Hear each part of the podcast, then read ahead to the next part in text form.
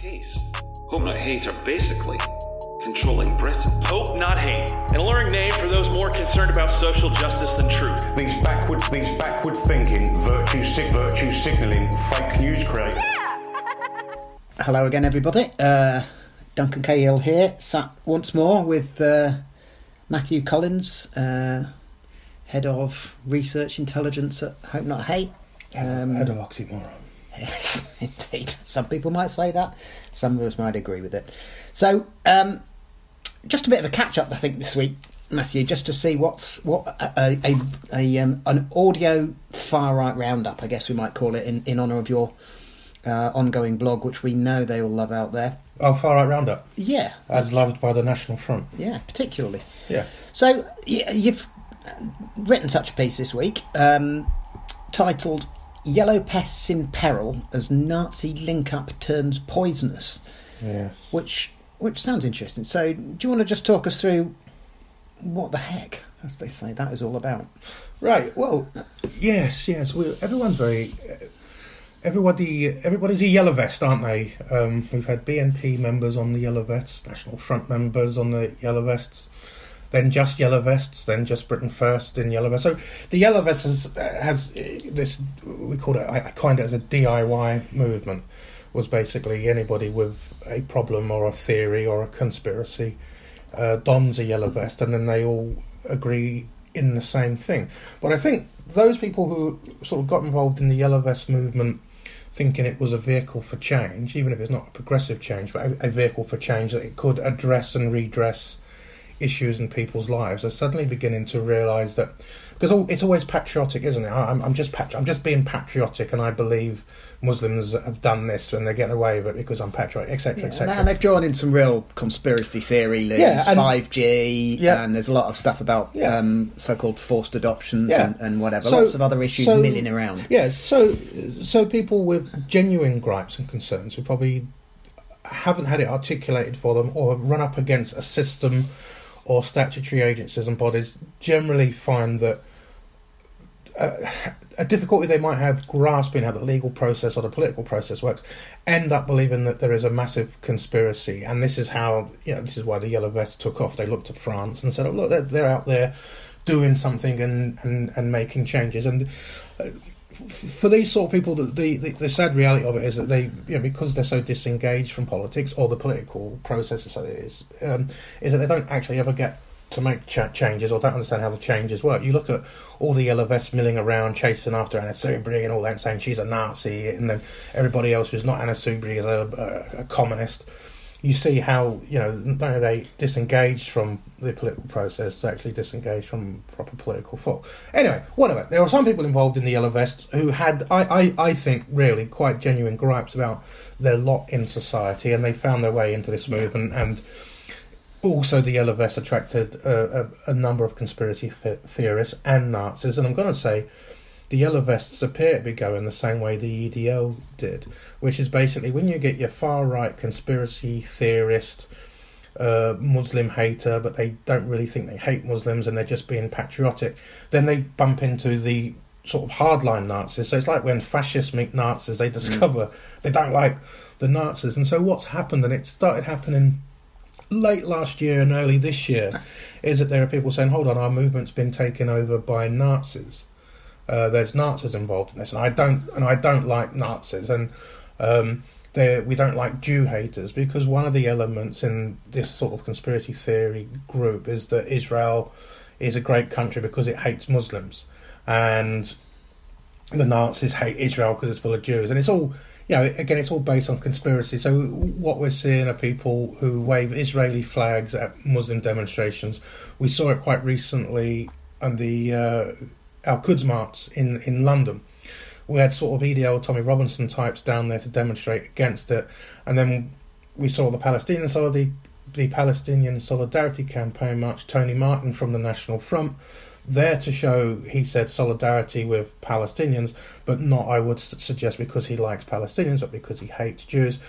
And he came up against other people from the Yellow Vests who were there because they said they supported Israel. So when the fascists meet the Nazis and all the, all their daft ideas, and of course, and, and of course, be perfectly clear on this, whether they're supporting one side or the other, or one country or, or whatever, they know very little about what it is that they're supporting, and it's just based on their presumptions and, and, and their prejudices. And what's happened is a number of, there, there, a number of people in the Yellow Vest have said we don't want the National Front involved. They've said that um, there's too many extreme far right groups. We know that Britain First are involved. They don't seem to have a problem so much with Britain First because it has a black member. But uh, yeah, a number a, a number of them are now arguing about how much Nazi influence they have. Um, what they're not, what, what they're saying is that their their their own conspiracy theories about things that have happened to them are now being twisted by Nazis, and it, it's coming to a, it's coming to a head. The two particular players, Mariam Rogers, who was previously involved in Pegida, uh, and then uh, Tony Bugle from Mothers Against Sharia. Quite quite minor figures, but it's all sort of spilt out from London to Manchester to Newcastle, because the, the, because you know the, the all of them seem to agree they don't like Muslims.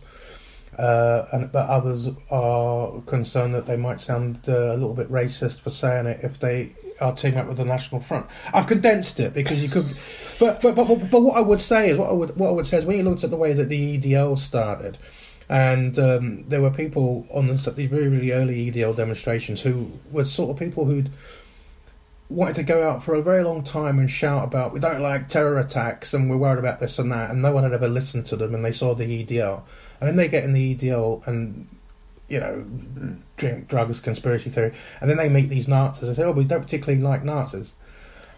And that that's what's happening with the yellow vest. These sort of social movements that come off the internet and the conspiracy theories and then they meet Nazis some of whom because of course lots of people from the EDL went on to then become Nazis.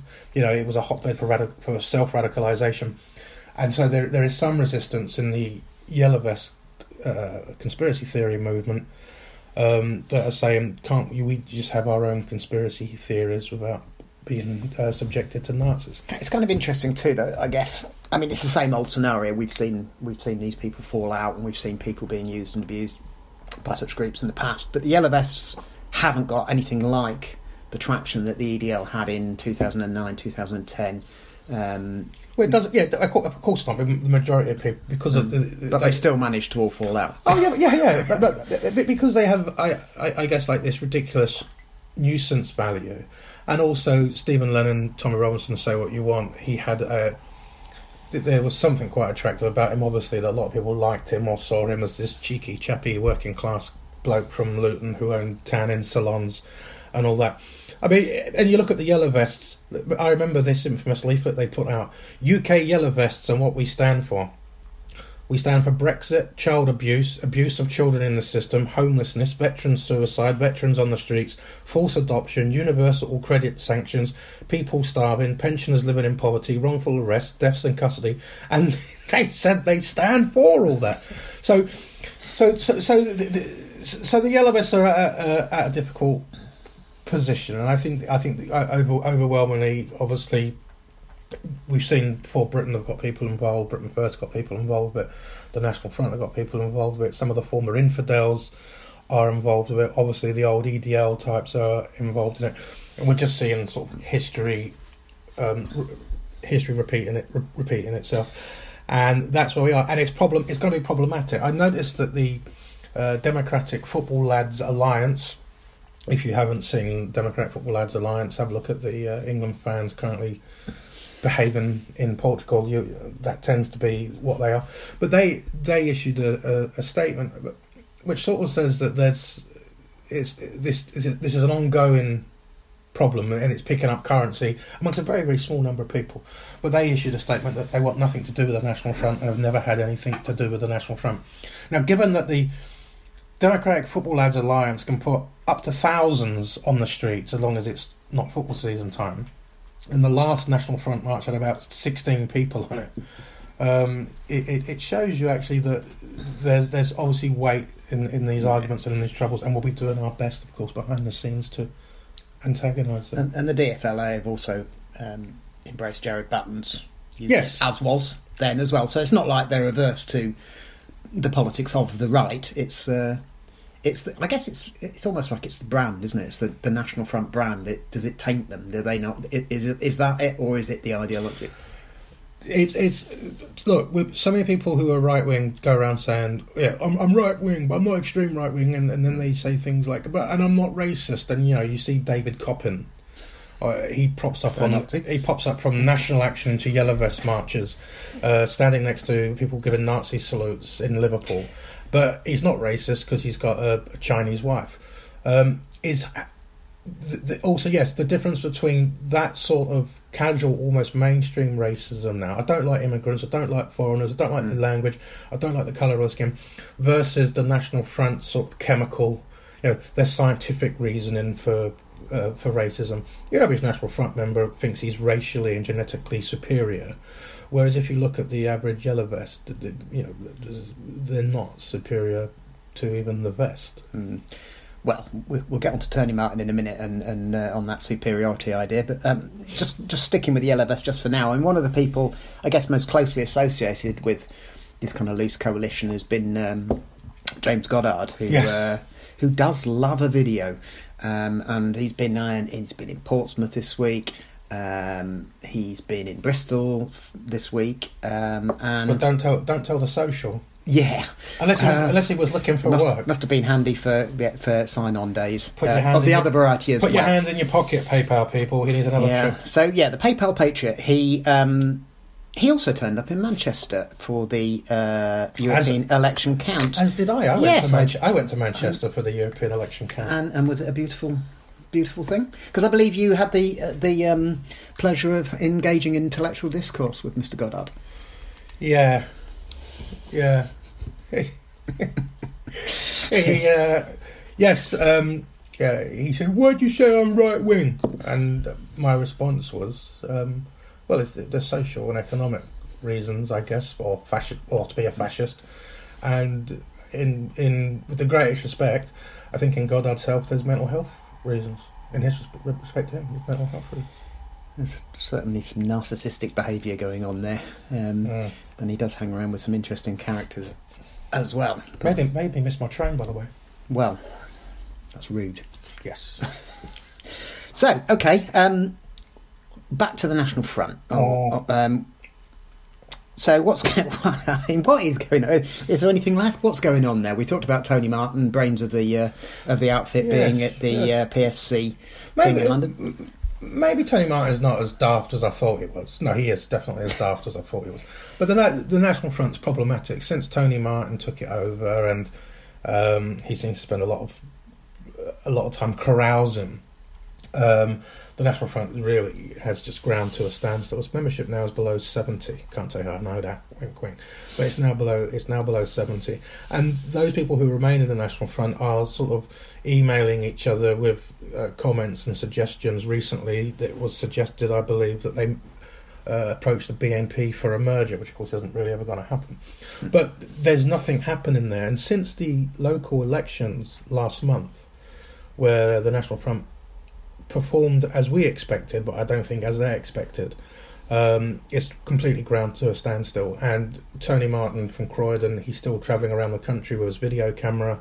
He appears at just about everything. He even went to the uh, commemorate, you know, the the anniversary of David Copeland's attack on the Admiral Admiral Duncan pub. He went there to film it. Now, uh, that's poor taste, given the the sort of links that the National Front and the BNP had to David Copeland. But Tony Martin's around, whereas the rest of the National Front has, you know, we're on on the verge of another split, if not death of the party. And what's interesting is um, Jordan Pont, who is the deputy chairman of the National Front, and that that gives you a, a fair grasp of. Head of security, was he not? Uh, we, yeah, he's got promoted from head of security.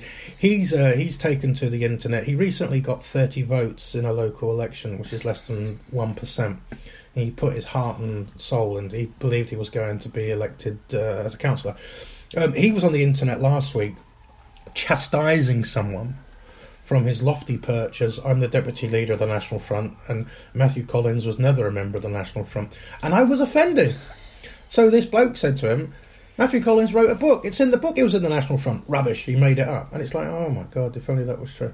Um, so yeah, there's definitely trouble there. I think the people who are still trying to hold the National Front together are pulling their hair out at the uh, sorry state the National Front is in. And to be honest, in its 51, 52 years, 51 years, whatever it is, yeah, 52 years, uh, the National Front has been in some sorry states, but it is um, almost completely dead now.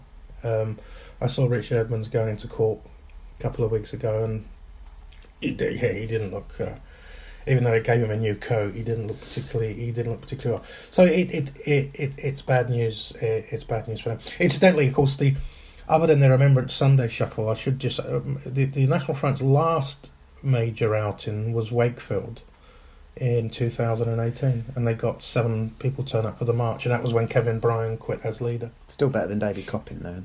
Yeah, David Coppin, of course. Yeah, who David uh, David Coppin? He's been on TV this week. Obviously, he was out uh, welcoming President Trump to the UK. And good to see him. Didn't take his Chinese wife with him because he was No. hanging around with, uh, you know, he never took his, his Chinese wife to his National Front or National Action marches, but he was out there welcoming uh, Donald Trump to Britain. Yeah, I believe he got locked into a Wetherspoons pub, which must have been paradise for him. Been, yeah, Because he's normally down that one in, in Margate, isn't? Mechanical yeah, Elephant. that one, yeah. Uh, right, okay. Uh, um, the other thing that's caught my eye um, over the past week or so was um, there was a programme on uh, BBC Spotlight in Ah, yes. Northern Ireland, um, which was, well, I think an eye opener. Um, BBC, for those who don't know, I think you can actually still get the the, the program on um, iPlayer. iPlayer, or I think someone's very kindly put it on YouTube. It's it's Northern Ireland's um, sort of version of Panorama, which comes out every, every Tuesday night. Very good. And the subject of that programme was Britain First. Yes, it was, And its presence um, in Northern Ireland. And it was quite extraordinary in the. uh, I mean, just the, the general tenor of the programme, just the general kind of broad He sweep did of a it. he did a very he did a very very Yeah. good job. But what what really kind of stands out is, I guess, what Jayda Fransen, who was deputy leader of Britain First, Yes. um, the allegations that she made in that program, particularly towards the end. Um, Basically, the and corroborated. First Yeah. of all, I mean, we should play it now so people can hear um, this particular bit.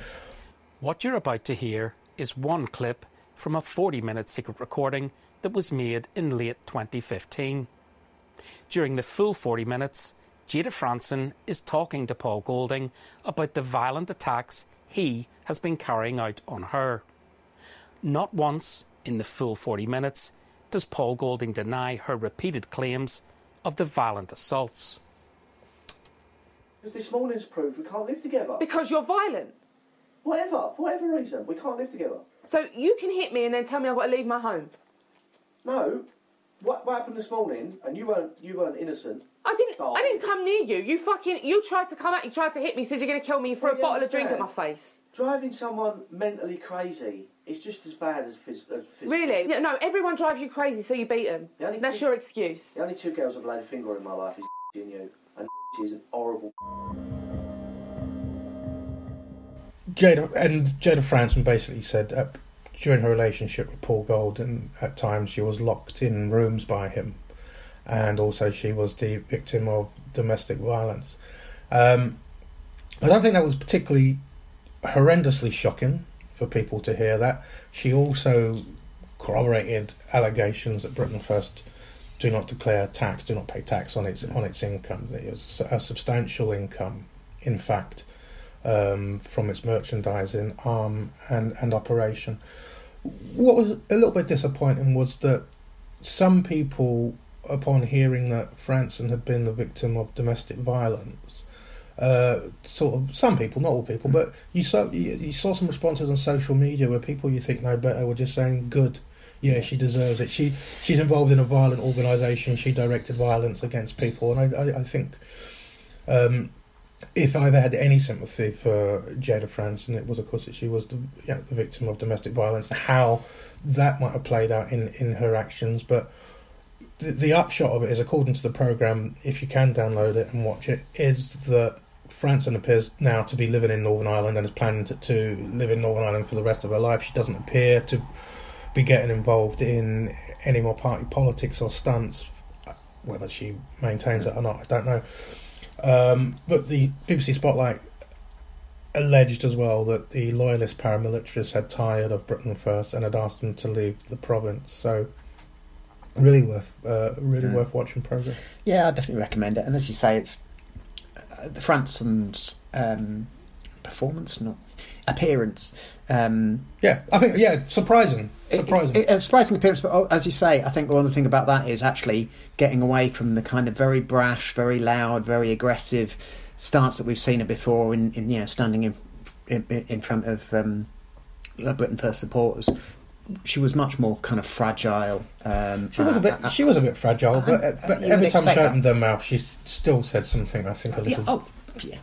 But I, you know, I agree with what you're saying in terms of people who would kind of revel in somebody being the victim of um, domestic abuse. Really needs to have a word with themselves. Yes. that, that's not what we're about. Um, let's stay in Northern Ireland because. our old friend Jack Sen of the Jack Sen Five, um, I believe, has also uh, popped his uh, his little head up over there. Yeah, well, ja I, I did. I did write about it earlier. He's he's living in the Republic, funnily enough, but close. In the, it's it's the North of Ireland, but it's not Northern Ireland as, as we know. It's not the six counties. Um, he's been living uh, near a particular airport in the in, or he had been living near a particular airport uh, in sort of Northern Ireland, um, and the Irish police had raided his home and recovered some items, and we never heard more of it ever again. And uh, then the next thing we hear, we, we see him. He's on this uh, surprisingly good. I'll take my hat off to to, to, the woman who had to go and do it. Um, sleeping with the far right, but actually, it's in the Republic of Ireland where still Jack Sen um, is at it.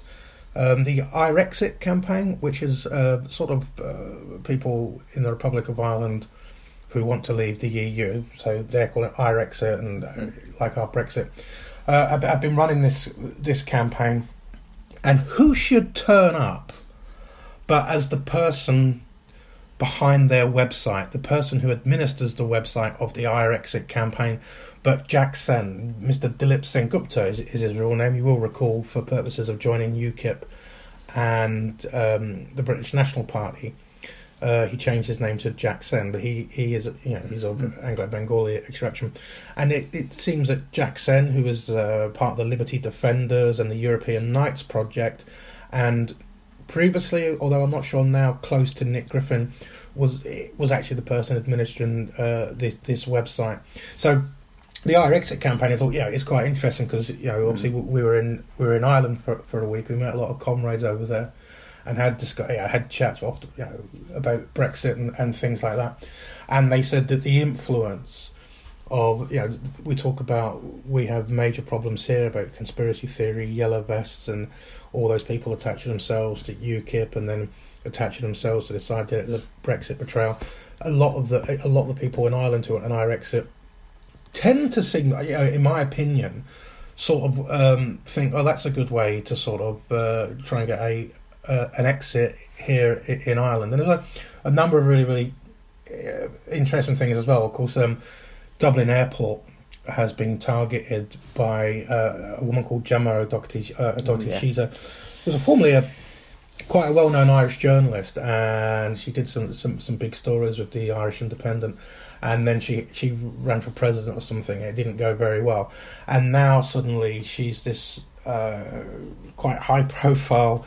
Cons- she's become a conspiracy theorist. I don't know what happened to a Previously, good journalist, and um, so she's putting out a lot of this stuff. I remember uh, after the Christchurch killings, and then so, some other quite awful things. She's been retweeting these, you know, these people that go around and say they're all actors. So Right. these, these actors, and, and it was quite funny when we were there. She went into the uh, she went into the faith the faith room at Dublin Airport and took a photograph and said, "Look, there's no crosses in here." Dublin Airport is under the control of communists, or Marxist communists, Islamist communists, or, or, or something like that.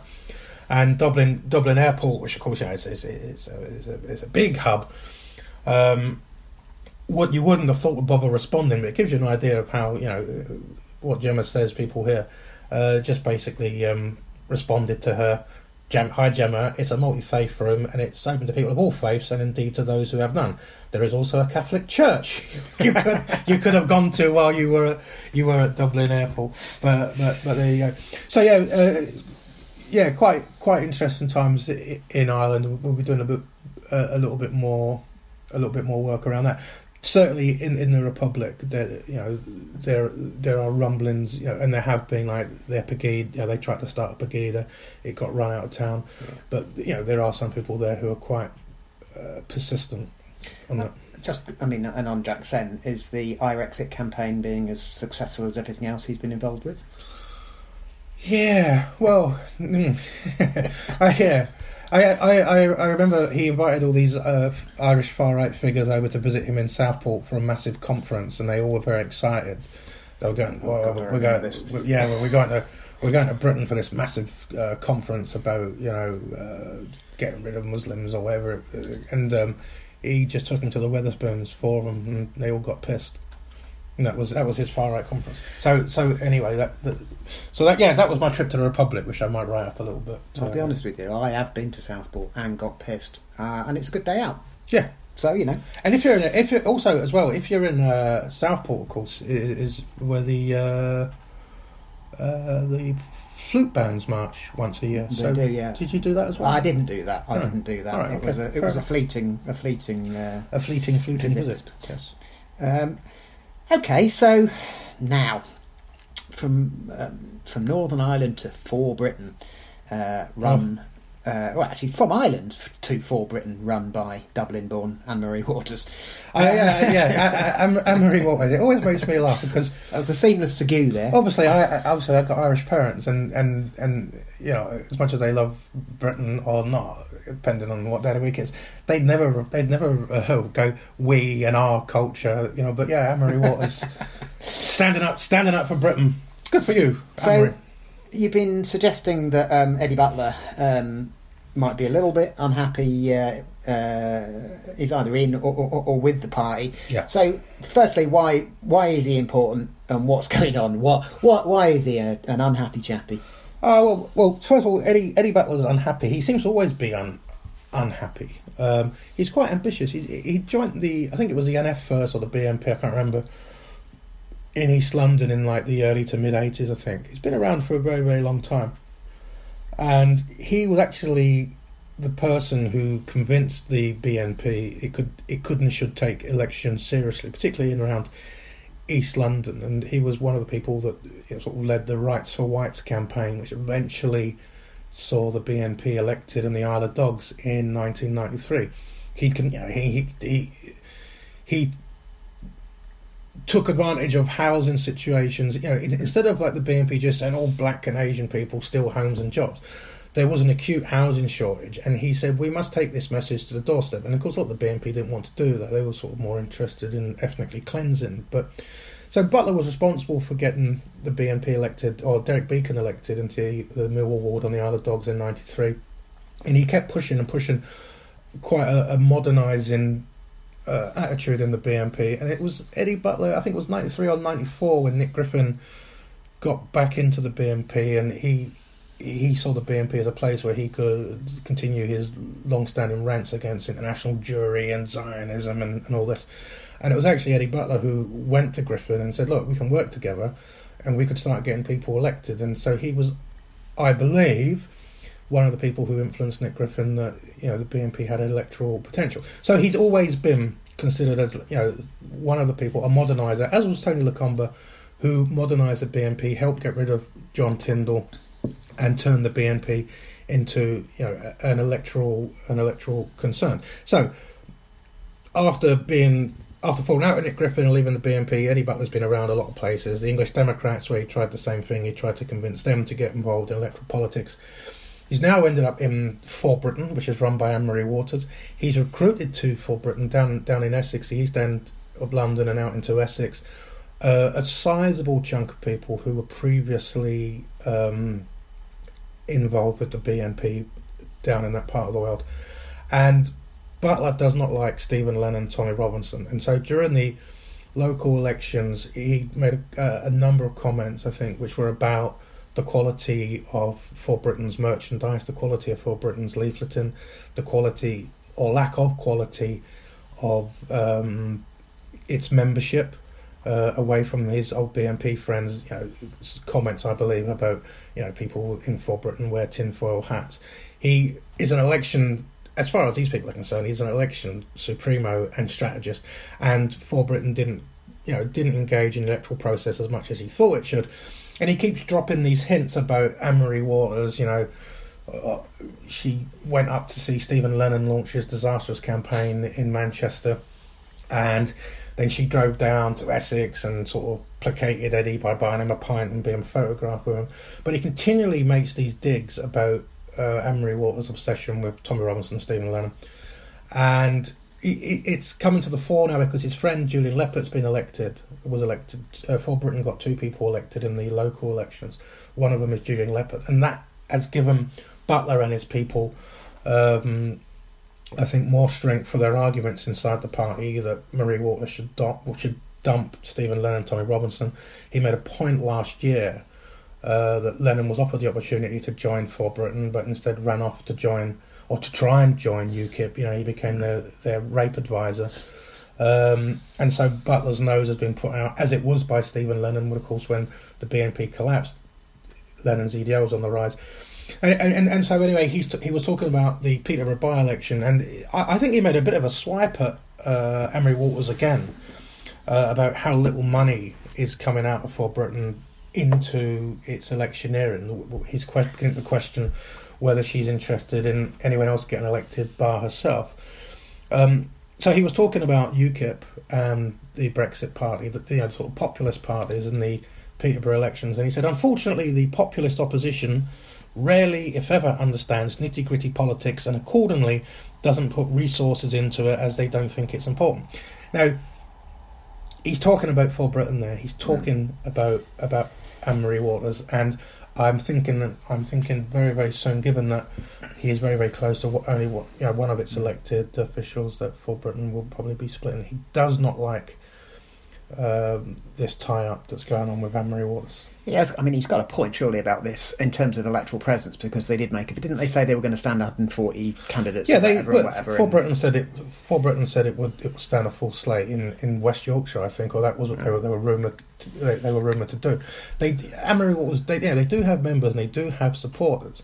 I think these are the people where the um, uh, tinfoil hat comments w- was directed at. When it came to them putting up candidates for fighting elections, few of those people wanted to do it. These are people who were in UKIP not for political reasons but for cultural and and, mm. and social reasons. So Butler desperate, uh, I, I, I think, for his uh, to finally have an opportunity to lead. Uh, to lead a far right party. There was, it was rumours he was going to stand against Nick Griffin, wasn't there? And then eventually Andrew Brons stood against Griffin.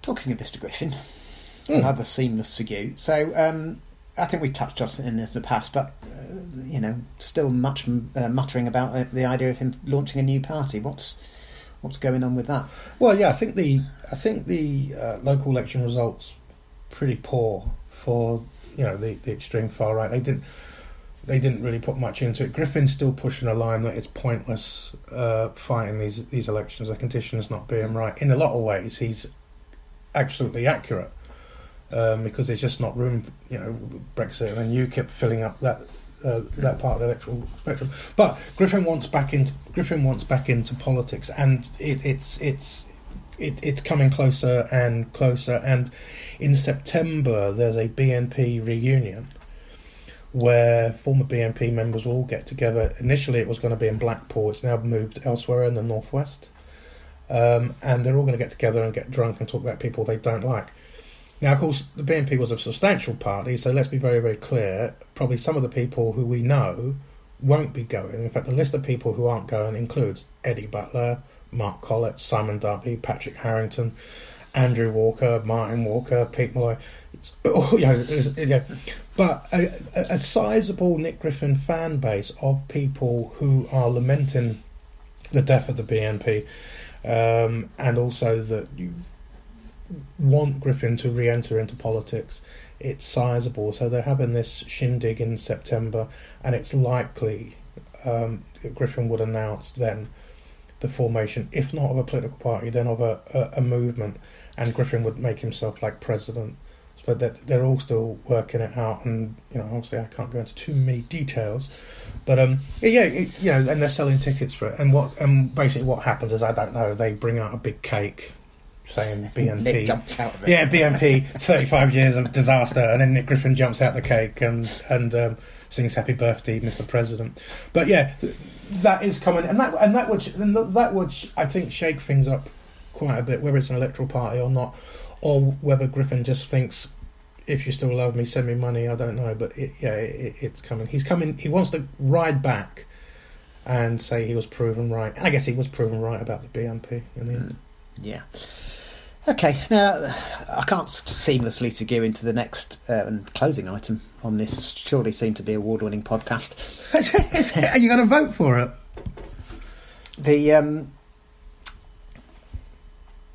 the uh, so are we, uh, did we did we not cover? Um, sorry, I, I'm just thinking. You're an amateur. We've mi- I am an amateur, and there goes the trophy and the awards and the accolades. Before we go to our final item, let's just go back a couple of steps Right. because we were talking um, about uh, Britain First, Jayda Fransen, Yeah. uh, all the B, the Spotlight thing program. But there's also come out. Um, uh, um, I know what on the happened there. You got confused between Northern Ireland and the Republic of I Ireland don't get confused by Northern because you Ireland said Republic you said Jack Sen was in Northern Ireland. I, no, I said he was in Ireland, the okay. island of Ireland. Right. Okay. Uh, but I forgot that something really because it's brand new, hot off the press. That Yeah. there is um, now. Uh, it's been in the, in the papers today. Uh, today being uh, June the sixth. Um, D-Day anniversary D-Day, of D-Day. yes. anniversary. Yes, Um, and uh, there's been a, a, a Department of Justice um, review of hate crime in um, Yes. Northern Ireland, and there's a suggestion that there may be some uh, new laws around the corner. Can you just fill that out a little bit? Yes, you can. It's it's it's interesting. I think you was going to tag this onto the discussion about Britain first. I was. No, no, it'll get edited back, and it'll all be fine. No, it won't. Camera boy's already going to have to struggle putting in that that uh, that sound grab. Uh, yeah, new laws around racist abuse and the display of paramilitary flags could emerge in a review of hate crime legislation in Northern Ireland. The Department of Justice has asked a judge to oversee the work of a group of experts and report in a year's time. Nothing, listen, nothing in Northern Ireland ever happens quickly. There are uh, uh, approximately 1,500 hate crimes reported a year in in Northern Ireland, and I, I think that's quite high. Yeah. But let, let, let me caveat that there are some communities in Northern Ireland where you don't uh, make reports to the PSNI um, because it, a lack of trust and you know culturally you might not report things and are dealt with elsewhere, are dealt with elsewhere and otherwise. So I would suggest it's probably more than fifteen hundred hate crimes. Also, it's not hate crimes are not recorded as racist crimes or racist incidents. A hate crime is a hate crime, so that includes um, things like sectari- sectarian stuff is also hate hate crime. They could probably do with breaking that down to get a better a, a better picture. But of course, faith based crime and hate crime, you know, Yeah, yeah. probably have the same problem here. But I mean, that's part of this review as well, isn't it? To look at actually what a hate crime is. Yes. I guess in the context, in the specific context of Northern Ireland, where where there are issues. Um, myriads. yeah, yeah. Um, so the, the the the so that's to be. I think that's that's to be that's to be welcomed. Yeah. Um, but we live in England, so it's not for us to comment on on Yeah. things happening in Ireland. But what was interesting um, on, on my way into the office today was talking with someone on on the on the phone in Northern Ireland. They were sort of saying this will be problematic, and in fact, they used uh, Britain First as an example. Um, there are some there are some things, even what we would consider being very English and posh, I guess. There, but there are there are some things that are enshrined under the, the Good Friday Agreement, which um, allow people to have um, certain views or memberships or aspirations that potentially might be, be might be troubling. And one of the, the sort of groups to take advantage of that are Britain First. They went to Northern Ireland um, because they felt the Good Friday Agreement would protect them from things like being kicked off Facebook, being banned by PayPal, and I'm sure that the, these judges and these experts who who are going to work on it would would have to be very very mindful that some people, and I guess a group like Britain First, um, which would be subject to a clampdown on its activities, would be able to throw back things about hate crime and uh, displaying of paramilitary flags and or uniforms on occasion that actually under the Good Friday Agreement, you know, it, it says you can do that. It actually doesn't, but there's still, you know, They're argue that case. there, there there are arguments about it, and and um, we should get my friend Steve Moore on one day, and, and then he can talk to us about flags and uniforms. He's very into uniforms. He's probably better at this than I am as well, as we've seen. today. No, no, no, he's not. No, Steve just asks questions, doesn't interact. Right. and that's a fact. Okay.